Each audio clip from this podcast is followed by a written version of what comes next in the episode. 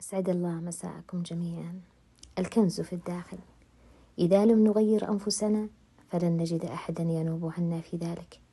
وإذا لم نحب أنفسنا فلن نشعر بحب الناس لنا. وإذا لم نقرر أن نسعد أنفسنا فلن يهتم أحد بإسعادنا. السعادة إحساس بالرضا ينبع من الداخل والتغيير لن يحدث في حياتنا إلا إذا قررنا نحن ذلك. والرحلة العظيمة في حياتنا هي رحلتنا داخل أنفسنا.